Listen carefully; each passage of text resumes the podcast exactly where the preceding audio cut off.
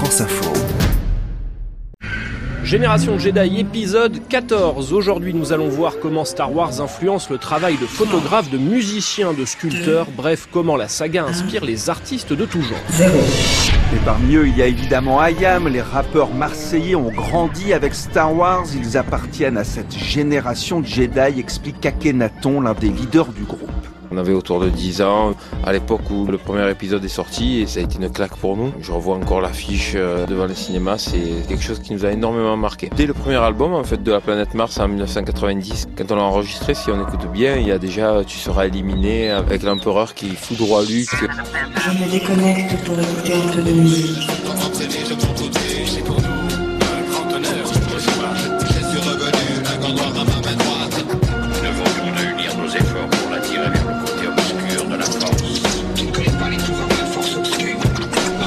on parle d'Ayam et de Star Wars, on pense évidemment à l'Empire du côté obscur, sorti en 1997 sur le mythique album L'école du micro d'argent. Les samples de John Williams dans cet extrait non officiel de l'Empire du côté obscur que l'on trouve facilement sur internet.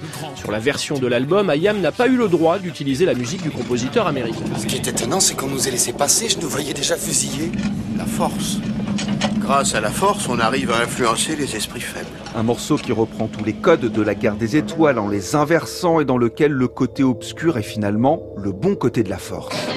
Ça permet de faire passer des messages, bien sûr. Quand on a fait l'Empire du côté obscur, c'est un morceau extrêmement engagé. Les gens ne s'aperçoivent pas. Ils le voient plus comme un comics, mais c'est une dénonciation d'une forme de système où des gens qui font certaines grandes écoles se font passer pour des grands gentils et ont beaucoup de sang et de drogue sur les mains, contrairement aux méchants caïds milliardaires euh, des banlieues.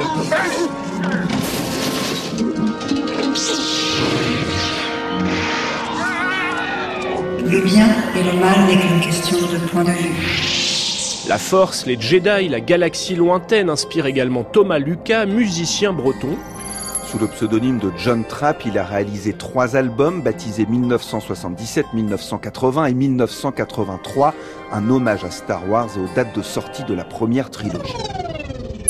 Dans ma musique, en fait, il y a sans arrêt euh, une recherche euh, de toucher à quelque chose qui est en rapport avec l'enfance et surtout avec le merveilleux. À mon avis, le premier choc dans ma vie, euh, ça a été la Guerre des Étoiles, c'est-à-dire être au cinéma et puis de voir ça. Et je pense que ça ne m'a jamais quitté, en fait. C'est ça qui a, chez moi, construit les prémices de mes recherches artistiques, en fait. Et que maintenant, ça, ça, ça me quitte plus.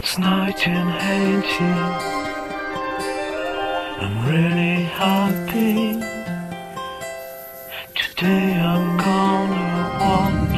Lucas attend votre confirmation pour écouter de la musique avec lui dans son vaisseau.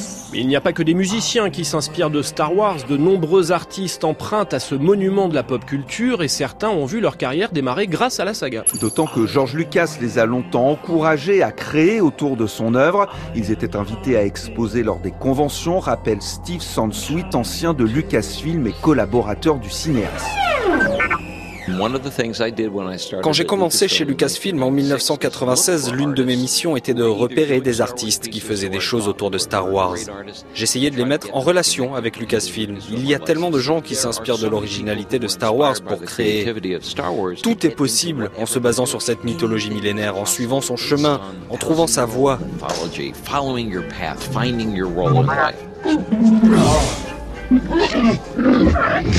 jusqu'à se faire remarquer par George Lucas lui-même. Il trouve que t'as une sale gueule. C'est ce qui est arrivé au photographe français Cédric Delso, auteur de Darklands.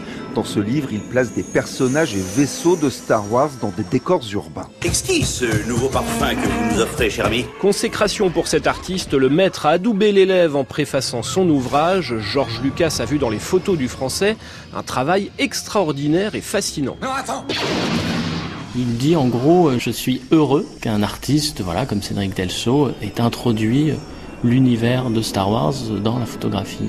Donc il y avait vraiment cette idée que c'était deux auteurs qui faisaient une troisième œuvre et qu'elle était le produit des deux.